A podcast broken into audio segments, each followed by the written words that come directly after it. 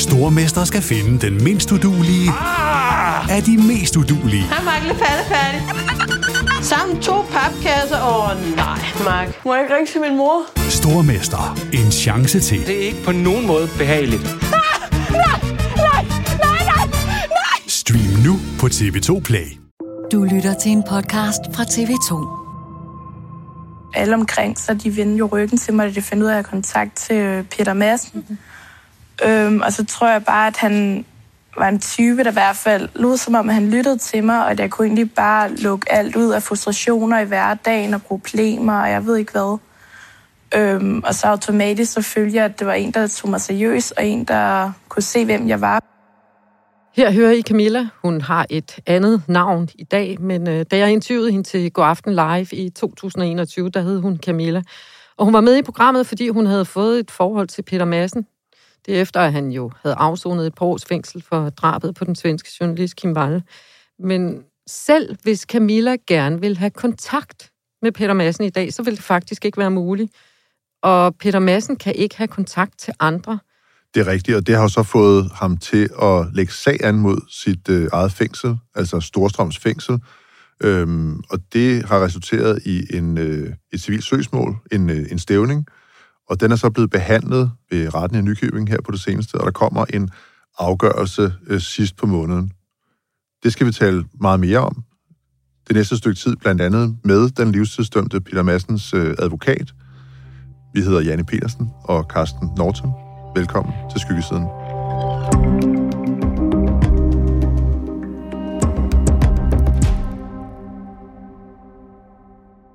Og Carsten, du og jeg, vi har jo siddet og kigget på øh, breve og øh, skrivelser og diskussioner i Folketinget og stævninger og domsudskrifter, jeg skal komme efter dig. Og det hele, det falder jo tilbage på lov nummer 157, der nu får konsekvenser for Peter Madsen. Hvis nu du skal forklare den her lov, sådan så et 12-årigt barn også kunne forstå den, hvordan vil du så det? Jamen, det er fuldstændig rigtigt. Det er den her ene lov, altså det her ene stykke jura, som i øvrigt, og det er nok så væsentligt for sagen, blev vedtaget den 31. januar 2022. Og det går i al sin enkelhed ud på, at hvis man er livstidsdømt eller har fået en forvaringsdom, og det vil sige, at man sidder og afsoner en øh, dom uden bagkant, Mhm. så må man ikke få besøg de første 10 år af denne her øh, dom, medmindre det er nogen, man kendte, før man i sin tid blev varetægtsfængslet i forbindelse med sagen. Så det vil sådan, hvad skal man sige, hvis vi skal klappe det helt i stavelser, så betyder det, at man må altså godt få besøg af sin mor, eller sin øh, ægtefælle, hvis man har sådan en, øh, og var gift med den pågældende, før man øh, blev varetægtsfængslet. Men man har altså ikke mulighed for at opdyrke nye relationer. Så man kan for eksempel ikke begynde at date nogle nye personer, eller få nye venner, eller den slags, der kan komme og besøge en udefra. Øh, og man må heller ikke have kontakt med dem i øvrigt. Altså, man må heller ikke sende breve til dem øh, inden for fængslet, selvom man jo har lov til at sende breve til, til folk, man kender. Så hvis man sidder livstidsdømt, så er der alt mulig grund til at have et godt familienetværk, fordi ellers så er der lukket. Præcis. Og det er jo lidt specielt, fordi øh, jeg fulgte også diskussionerne i Folketinget, fordi der havde jo været flere dokumentarer, der havde været skriverier om kvinder, som var forelskede i Peter Lundin og Peter Madsen og gerne ville besøge dem.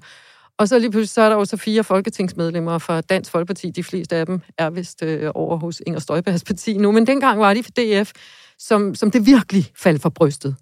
Og øh, de laver jo så det her lovforslag, som jo i virkeligheden skal handle om, at øh, man skal ikke som livstidsdømt fange, som, som har begået den, den værste forbrydelse. Altså for eksempel Peter Madsen og Peter Lundin.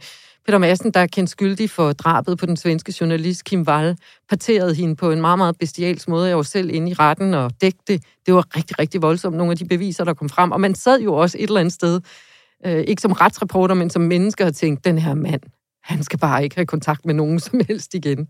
Og det er jo så de diskussioner, der opstår i Folketinget. Øhm, det der med, at, at livstidsdømte drabsmænd ikke skal lave sådan en giftecentral inde bag trammerne, at de ikke skal have et helt harem. Og der var faktisk flertal, der var selvfølgelig diskussioner om det, men der var flertal, og så blev loven simpelthen vedtaget den 31. januar. Den lov, du lige har refereret, og den trådte i kraft 1. februar 2022, og Peter Madsen fik et brev fra Kriminalforsorgen 2. februar 2022. Så var det slut.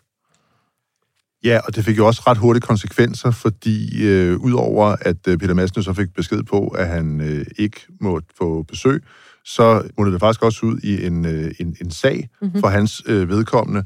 Øh, han blev trukket i, i retten, og han blev faktisk også øh, dømt. Han fik en bøde på 5.000 kroner, fordi han havde øh, haft kontakt med kvinder, som han altså ikke har kendt, før han blev varetægtsfængslet.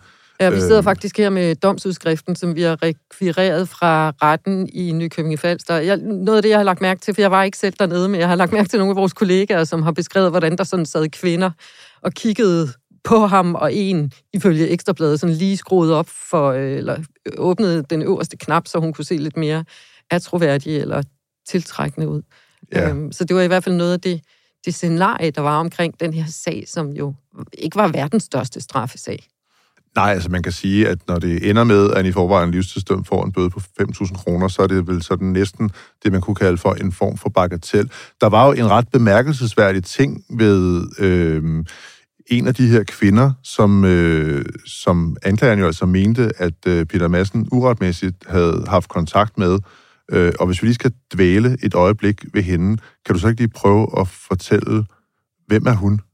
Vi kender hendes navn, vi har også prøvet at få fat på hende, men øh, hun vil ikke være med. Øh, men det er jo en kvinde, som jo øh, røg i medierne meget, meget tidligt, fordi at vi fandt ud af, mens Peter Madsen sad varetægtsfængslet, inden selve hovedforhandlingen, som det hedder, begyndte, øh, jamen der havde han fået kontakt til en kvindelig fængselsfunktionær, hedder de jo egentlig, en kvindelig fængselsbetjent. Hun øh, var på det tidspunkt i 40'erne, hun er, er mor til to drenge, og det, der er sådan lidt bemærkelsesværdigt, det er jo, at hun får den her relation til Peter Madsen, og det ender faktisk med, at hun siger sit job op som fængselspatient ude i Vestre Fængsel. Og efterfølgende så finder ledelsen ud af, at hun har kontakt til ham, at de har en eller anden form for relation, som ikke bare handler om at låse arrestcellen op og ned, når man skal ud og tisse og have med osv., men at der er en relation. Og øh, selvom hun har sagt op, så bliver hun faktisk fritstillet af ledelsen, fordi det kan man så alligevel ikke. Øh, og det, der er sådan bemærkelsesværdigt, når vi diskuterer det her, fordi lige præcis den her relation er jo vigtig i forhold til det her civile søgsmål og lov nummer 157. Fordi det, vi har fået refereret ved også at kunne læse i de øh, domsudskrifter, der er, det er jo faktisk, at de møder hinanden første gang i den transport, der er fra Vesterfængsel til Københavns Byret. Det var den 12. august 2017, at Peter Madsen skulle i grundlovsforhør, efter han dagen før var landet ved Dragør Havn, og alles øjne var rettet imod ham. Og hvor var Kim Wall? Og den her fangetransport, den er ret bemærkelsesværdig. Ja, og jeg har øh, bare lige for overskuelighedens skyld, i hvert fald for dig meget lige ja, øh, taget og jeg kender i den grad vejen fra Vesterfængsel til, til Københavns Byret, men lad os bare kigge på den. Ja, fordi det er jo lige præcis denne her tur, der mm. på en eller anden måde bliver sagens kerne, fordi Peter Madsen, han siger jo, jamen, jeg kender jo denne her fængselsbetjent, mm-hmm fra før jeg bliver varetægtsfængslet. Ja. Og det gør jeg, fordi vi når at møde hinanden og lære hinanden at kende i forbindelse med denne her fangetransport, som Kriminalforsorgen jo altså står for ude fra Vesterfængsel ind til Københavns Byret. Øhm, og hvis nu vi antager, at den værste morgentrafik, den har lagt sig på det tidspunkt... Ja, jeg tror, grundlovsforhøret begyndt kl. 10, ikke? Ja, præcis. Ja. Vesterfængsel, det ligger jo sådan lige på kanten mellem øh, Vesterbro og, og Valby, og denne her tur ind til byretten i centrum af København, den tager altså 9 minutter, måske 10. Øhm, og det er altså de her få minutter, hvor Peter Madsen siger, jamen, det, det er her, jeg kender den her fængselsbetjent fra, og, øh, og derfor så har vi faktisk den her relation. Men det er jo også bemærkelsesværdigt. Grunden til, at vi dvæler ved det her, det er jo fordi, at hvis det har taget de 10 minutter at køre ind, så er det der, relationen er blevet grundlagt, som nu gør, at Peter Madsen siger, jeg kendte hende før, jeg blev varetægtsfængslet. Hvis vi lige... Altså, jeg bor lige ved siden af Blejdomsfængsel. Jeg har aldrig været inde i sådan en fangetransport, men, men når de kommer kørende med de der sort Mercedes, ikke, så ved jeg, at der er sådan en meget lille celle, man nærmest bliver lukket ind i, som, jamen, den er vel ikke engang en kvadratmeter. Jeg tror, der er seks i dem eller sådan noget. Så jeg tænker også, hvordan kan den relation være opstået på de 9-10 minutter, det tager at køre ind til Københavns Byret? Ja, fordi det er jo ikke sådan, man sidder øh, ved siden af fængselspersonalet og øh, drikker kaffe latte mm. øh, på vej øh, Lad os til lige stoppe i lavkagehuset, inden jeg skal ind i Københavns Overhovedet ikke. Mm. Det er ret upersonligt, og, øh, og som du siger, de her øh, transporter af, af, af arrestanter, jamen altså, der er jo ikke engang vinduer i de her øh, små celler, de sidder i mm. øh, bag i bilen. Men altså, det er dem, øh, de ni minutter, der er tale om, som, øh, som bliver udslagsgivende for den her sag. Og øh, med os til at tale om det her, der har vi nu, Tobias Statterfeldt Jensen. Du er advokat for Peter Madsen i denne her sag. Velkommen til Skyggesiden. Tak for det. Og kan du ikke lige starte med at fortælle os, hvad er det, din klient øh, Peter Madsen, sådan med dine ord, helt kort øh, håber på at opnå med denne her øh, stævning af Storstrøms fængsel? Det går sådan på to ting øh, overordnet. Øh, den går egentlig på, at der er en, en problemstilling sådan med loven generelt, at man, at man vil loven indføre en, en 10-årig periode, hvor man ikke må tage kontakt til andre end, end det, der hedder nærstående. Og, øh, og så hedrører den så konkret, hvor han ligesom anvender, okay, hvis den her lov så må stå, altså menneskeretligt er forenlig øh, med menneskeretten, så, så hvis vi så anvender loven på den konkrete situation her, I har beskrevet med den øh, pågældende fængselsbetjent, øh, jamen så, så må han jo også, øh, selv efter loven, øh, hvis den må stå, jamen så skal han have adgang til at tage kontakt til den her patient. Øh, og der var lidt mere, ikke? og det blev også sådan lidt en, ja, øhm, jeg kan godt se, at det bliver også en, en sjov diskussion, man får på, på grund af den dag her, hvor han ligesom bliver fremstillet. Men det er meget præcis beskrevet, dels øh, i ordlyden og, og øh, af, af den her bestemmelse, at man skal have haft kontakt inden varetægtsfængslingen. Og så hvis man går ned i bemærkningerne til loven, så siger man, hvad er kontakt? Det er en dialog. Dialog forudsætter, at der er en udveksling, øh, en samtale simpelthen. Så du henholder dig til den relation, der har været i de 12 minutter, hvor han har siddet inde i en lille celle, og hvor hun ligesom har kørt den her fangetransport, eller en anden har. Så, og, og, og det er jo fuldstændig rigtigt, hvis man læser lovteksten, jamen så skal man have haft kontakt inden, og det har man vel et eller andet sted, hvis man ser så rigid på det, som I gør. Men, men Tobias, øh, når du kigger på lovteksten, når du ser betænkningerne og forarbejderne osv., det her, det handler jo i bund og grund om at beskytte øh, skrøbelige kvinder. Det handler måske også om, at man ikke kan holde ud, når man står med nogle mænd, som har begået så voldsomme forbrydelser, at de så skal, altså, det kan godt populistisk sagt, at de skal have et helt harem og have adgang til alle mulige kvinder, der sidder faktisk pårørende, der sidder stadigvæk ofre derude. Altså, at det simpelthen ikke er proportionelt, at de skal have et fedt liv med masser af kvinder, når de har begået så voldsomme forbrydelser. Som menneske, kan du ikke godt forstå det? De her øh, øh, artikler, der har været i tabloidaviserne omkring øh, øh, kvinder, eller øh, som ligesom tager kontakt, eller mindreårige, eller sådan, som forsøger at kontakte folk, der har begået forbrydelser i fængslerne, jamen de, det er jo det, man vil ramme med loven. Men man laver bare en helt en bred vifte og siger, jamen selv, øh, det er jo mange af dem her, det er jo også almindelige venskaber, kontakter til øh, øh, fagpersoner inden for øh, øh, hvad det nu kunne være. Ja, Peter Madsen kan ikke tage kontakt til en eller anden rumforsker, for eksempel, eller de kan ikke skrive breve til ham. Lige præcis, en professor i strafferet, så det er hele muligheden. Og så det næste er, synes jeg også, lidt, sådan lidt, lidt problematisk, det er jo, man også, synes jeg, umyndiggør øh, alle de mennesker ligesom udenfor. Det er jo, det er jo, sådan, det er jo, det er jo kvinder, man sætter to streger under og siger, det er, ligesom, det er dem, der er problemet, for de har, det må vi se, de kan finde på at tage kontakt til de her personer. Men det er jo myndige individer, nu er denne her sag jo så øh, bygget særligt op om øh, fængselsbetjenten, øh, og det her øh, forhold, at Peter Madsen når øh, at have dialog med hende, før han ankommer til Københavns øh, byret øh, denne her dag. Er det ikke, altså for nu at være helt ærlig, en rimelig spinkel relation, man kan nå at opbygge, når man sidder bag en fangetransport i 10 minutter, øh, før man så bliver låst ud og, øh, og, og sendt ind til et grundlovsforhør? Jo, altså den er jo lidt længere, end det I beskriver der. Den er, det der går, for han bliver først fængslet hen på eftermiddagen. Jo. Men jeg, jeg, jeg synes, jeg, jeg synes også, det er absurd at skulle stå, stå og være dommer, eller i hvert fald argumentere for, en, hvordan deres relation har været i de der fem timer. Men det er jo fordi, man har meget præcist angivet i loven, hvad det er, man, man mener med folk, man kender før varetægtsfængslingen, og før man kender øh, hvad hedder det, efter både øhm, det lokale områdekontor og direktoratet for Kriminalforsorgen var enige i den fortolkning, at han burde jo egentlig have haft tilladelse til at, at få den her betjent ind, men så pludselig så bliver der truffet, øh, trukket håndbremsen fra Justitsministeriets side, og sagen blev også forelagt justitsministeren, og så pludselig så, så får pipen en anden lyd. Så det er sådan, jeg har et indtryk af, at, at han måske er en politisk varm kartoffel mere, end man egentlig vil fortolke loven øh, som, som den skal. Men nu må vi jo se, hvad, hvad retten siger til det. Nu har vi, nu har vi argumenteret for det øh, ved retten i Nykøbing Falster. Hvad, hvad er hans afsoningsforhold, som det er lige nu? Altså, man, sådan som vi har fået beskrevet fra Kriminalforsorgen, så kan man have øh, et besøg øh, en gang om ugen af en times varighed, men så kan man skrue op, hvis øh, institutionen ligesom finder, at, øh, at man kan det. Hvad, hvad får Peter Madsen af besøg? Han har jo familie, tænker jeg. Det er en ting af, hvordan det konkret er for ham nu, men der er mange af de her individer, som jo øh, mister kontakten til familie og venner øh, af gode grunde, på grund af det, de har gjort. Og sådan er det også med Peter Madsen. Ja, så han har ikke, han har fået det, der hedder en, en besøgsven, en professionel besøgsven, et øh, mere klinisk øh, forhold til et andet menneske, hvor man ikke må vide, hvad vedkommende egentlig hedder. Mm-hmm. Men, men så kommer der den her øh, skuespiller ind, om man så må sige, og så er det den menneskelige relation, han har til folk udenfor. Altså, jeg, nu siger du selv, at du tænker, at det her det er noget, der har en eller anden form for politisk bevågenhed. Jeg hæfter mig ved i, øh, i afgørelsen for den her straffesag, der var i forbindelse med det her tidligere. Der står der faktisk i, øh, i retsbogen øh, om denne her lovgivning, at ministeriet finder en tidsgrænse på 10 år af den rigtige balance mellem øh, på den ene øh, side hensyn til retsfølelsen, og så på den anden side den indsattes muligheder for resocialisering og senere udslusning.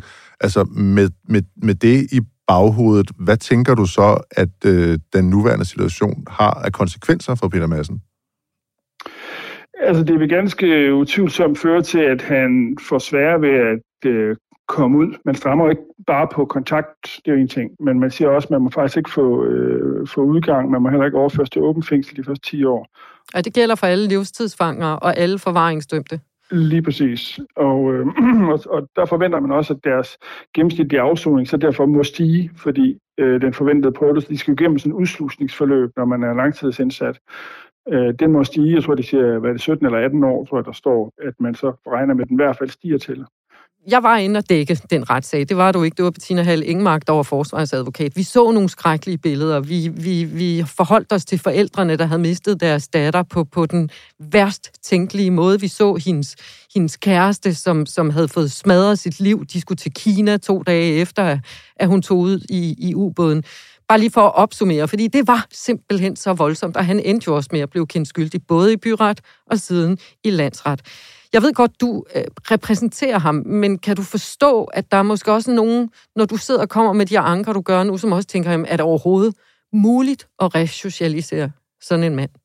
Det, det skal jeg jo ikke forholde mig til. Det, må, det er jo det, som vi ellers normalt har kriminalforsorgen til at vurdere. Og den, den vurdering tager man ud, vil jeg mene. Det er jo, mm-hmm. deres, det er jo formålet, man har en kriminalforsorg, ellers så kunne vi bare have bødler eller, eller vagter. Nu må vi se, om øh, I får medhold. Øh, der falder afgørelse ved retten i Nykøbing Falster den 30. november i en sag, og i en lov, som du det sted har kaldt for sådan nogle sibiriske fangelejretilstande. Vi, vi, øh, vi siger tak, fordi øh, du var med. Det var så lidt. Carsten, vi har jo faktisk øh, forsøgt at få fat på nogle af de kvinder, det drejer sig om, men, men de har ikke haft lyst til at være med. Men sådan uden sådan at kunne tale på alle borgers vegne, så kan man jo undre sig så over, hvorfor en, en, en en relation til sådan en mand som Peter Madsen eller Peter Lundin er så vigtig, at man som fængselsbetjenten faktisk har været villig til at øh, droppe sit arbejde for at kunne have en, en relation til en mand, der er dømt for drab, og ikke for eksempel med Peter Madsen. Øh, et voldsomt drab på ting. Ved du hvad, det er lidt sjovt, fordi jeg er faktisk ude og holde foredrag med Jens Møller, som er tidligere øh, chef for personfarlig kriminalitet, drabschef. Øhm, og vi kommer selvfølgelig også til at tale om den her sag nogle gange, ikke? Og så siger vi faktisk ikke gerningsmandens navn. Så taler vi om offeret Kim Valle, fordi de her gerningsmænd øh, har jo været vant til at få så meget opmærksomhed. Ikke?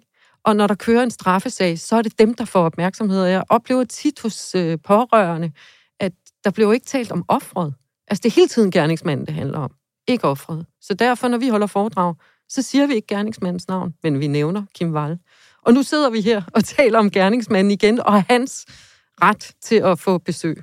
Øhm, men det er jo åbenbart sager, der, der, der drager, øh, hvor vi andre bare vil tænke, jeg skal sætte mig ikke have noget med ham at gøre, lad mig komme væk.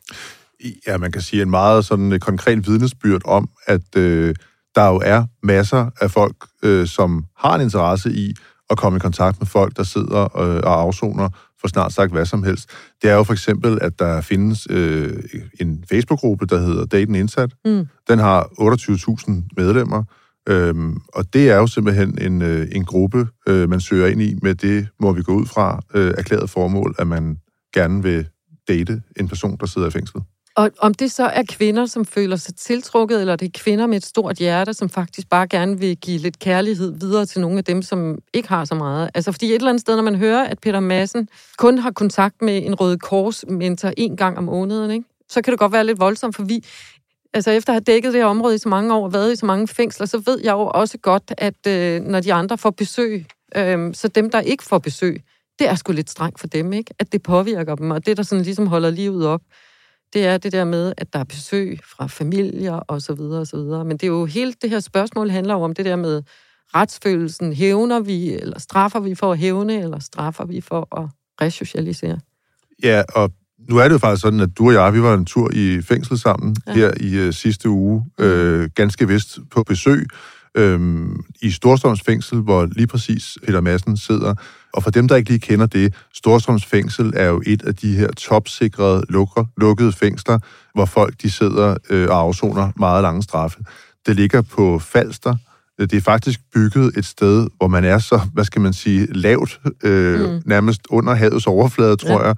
Øh, så når man kører forbi, så kan man ikke engang rigtig se, at der ligger et øh, kæmpestort fængsel lige midt i, øh, i landskabet. Ej, der ligger et traktormuseum lige ved siden af. Også det er sådan, når man kommer op fra motorvejen, så står der Traktormuseum, Storstrøms Fængsel. Og Krokodilleso. Og Krokodilleso, ja. Ja, øh, så det er jo et sted, der i sig selv er, er rimelig fremmedgørende. Men, øh, men alle øh, de gode folk fra Kriminalforsorgen, som viste os rundt dernede, ja. de havde jo også en meget øh, tydelig, hvad skal en meget tydelig budskab at sige, at jamen altså her i landet, der... Øh, der straffer vi jo ikke folk sådan øh, til evig tid.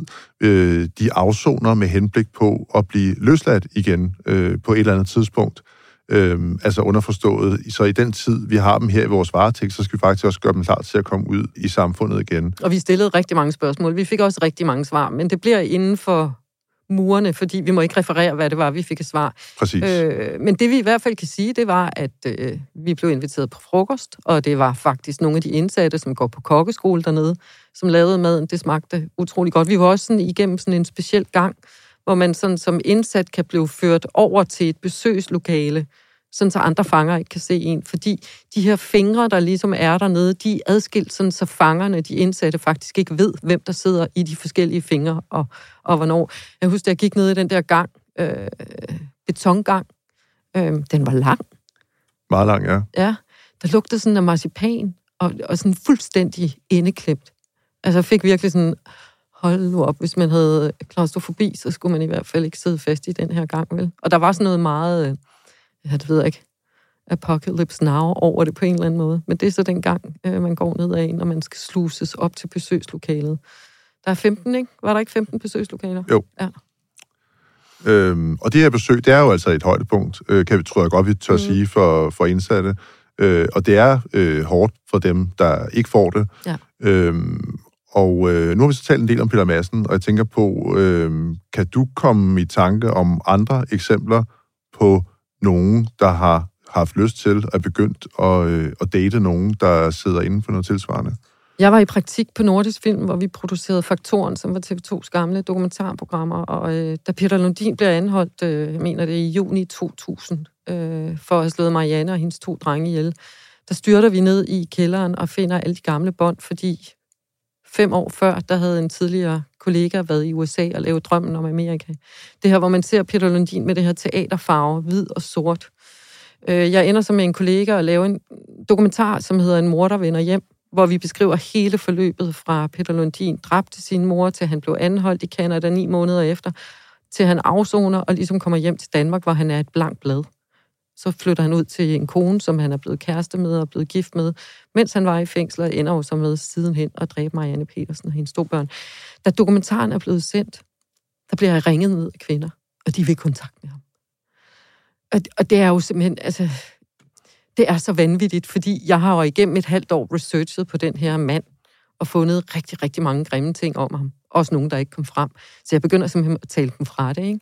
Og det, der er sådan bemærkelsesværdigt, jeg kan huske, der var en, der hed Jeanette, som udtalte til Ekstrabladet, at hun var enormt øh, tiltrukket af hans mimik.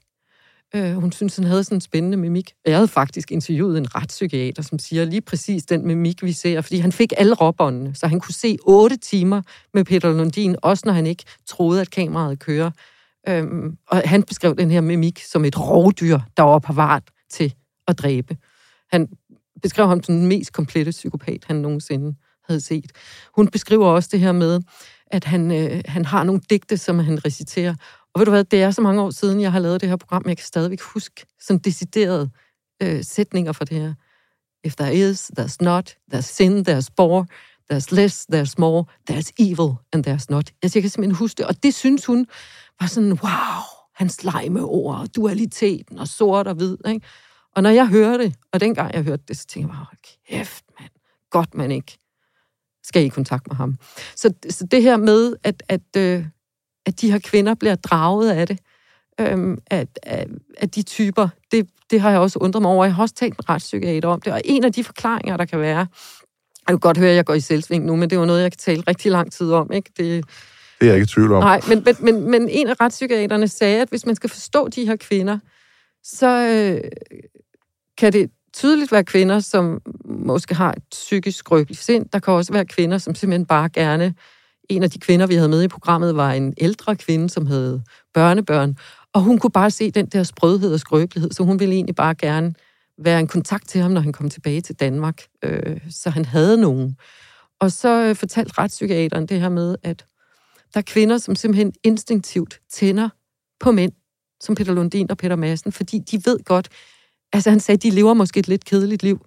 Og det er ikke, fordi jeg skal hænge bankansatte ud, men det var bare et eksempel, han gav. Arbejder i en bank fra 9 til 16, spiller badminton hver onsdag. Jeg synes måske, at livet, der skal være lidt mere kolorit.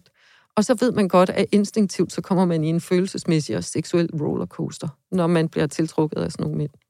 Og så ved man måske også, at øh, det her, det kommer i hvert fald til at være et forhold, der er nogle meget, meget faste rammer øh, det næste lange stykke tid, fordi det er jo ikke sådan, at man bare kan tage ind og besøge sin øh, livstidsfængslede kæreste øh, hver eller hver anden dag for den sags skyld. Lige nu, vi har fået de nyeste tal fra Kriminalforsorgen, fordi den her lov, nummer 157, den trådte jo i kraft den 1. februar 2022, blev den ligesom implementeret, hvilket betyder, at som forvaringsdømt og livstidsfange, så kan man ikke få kontakt med folk de første 10 år, medmindre man har kendt dem før. Og lige nu er der øh, 85 forvaringsdømte og 40 livstidsdømte indsatte i fængsler og arresthuse. Så det er jo dem, det gælder for, medmindre at de har afsonet over 10 års fængsel. Det har Peter Lundin. Carsten, der er jo ikke nogen tvivl om, at vi som tilstræbt objektive journalister helst ikke skal mene noget, men man kan måske også mærke lidt i mine øh, lidt lade spørgsmål, eller følelsesmæssigt lade spørgsmål til forsvarsadvokaten, at, eller advokaten for, for Peter Madsen, at jeg også er påvirket af at have siddet og set de skrækkelige billeder øh, dokumenteret i, i retten. Og så samtidig, så er der også det her med at resocialisere. Og når jeg kigger på det, en mand, som får en teams besøg for en røde korsmentor, hmm, hvor, hvor ligger du henne? Jamen, det er jo ekstremt svært at sige. Altså, man kan jo i hvert fald øh, sige, at den her kendthedsfaktor, mm. som øh, nogle af de her personer får, fordi sagerne typisk er voldsomt dækket i medierne, øh, gerningspersonernes øh, øh, fornavn bliver kendt af alle og enhver, jamen hele den her kendthedsfaktor, den er jo i hvert fald dampet af efter de her første 10 år, ja. hvor man så har mulighed for at få, øh, få besøg øh, af nogen igen. Og det er jo også det, vi ligesom kan høre, der, der ligger i den her øh, lovtekst. En af de ting, som øh, Peter Madsen og hans advokat så har tænkt sig at eller har, har fremturet med i forbindelse med den her stævning, det er jo det, er jo det her med øh, menneskerettighederne. Øh, hvordan er det nu lige med det i forhold til, at man er afskåret fra at have kontakt med, med, med andre mennesker? Øhm, og der står der jo faktisk også øh, fremhævet i retsbogen, jamen altså, det er ikke kun den offentlige mening, der skal lægges til grund. Øhm, det er ikke kun denne her øh, retsfølelse, som Nej. vi ofte taler om, som jo lidt er elastik i metermål, og noget, der lidt afhænger af øjnene, der ser. Altså, det er ikke den, der skal være afgørende for, øh, hvem man må få besøg af, og hvor ofte. Så øh, det er jo et ekstremt komplekst spørgsmål. Og inden vi fortaber os i øh, kapitler i Menneskerettighedskonventionen, så lad os lige huske på, at øh, der er også nogle ofre. Marianne Petersen og hendes to sønner, og den svenske journalist Kim Wall. Præcis. Det var skyggesiden med Janni Petersen og Carsten Norton. Vores redaktør er Amanda Heiberg Boberg. Lyddesigner Leo Peter Larsen. Tak fordi I lyttede med.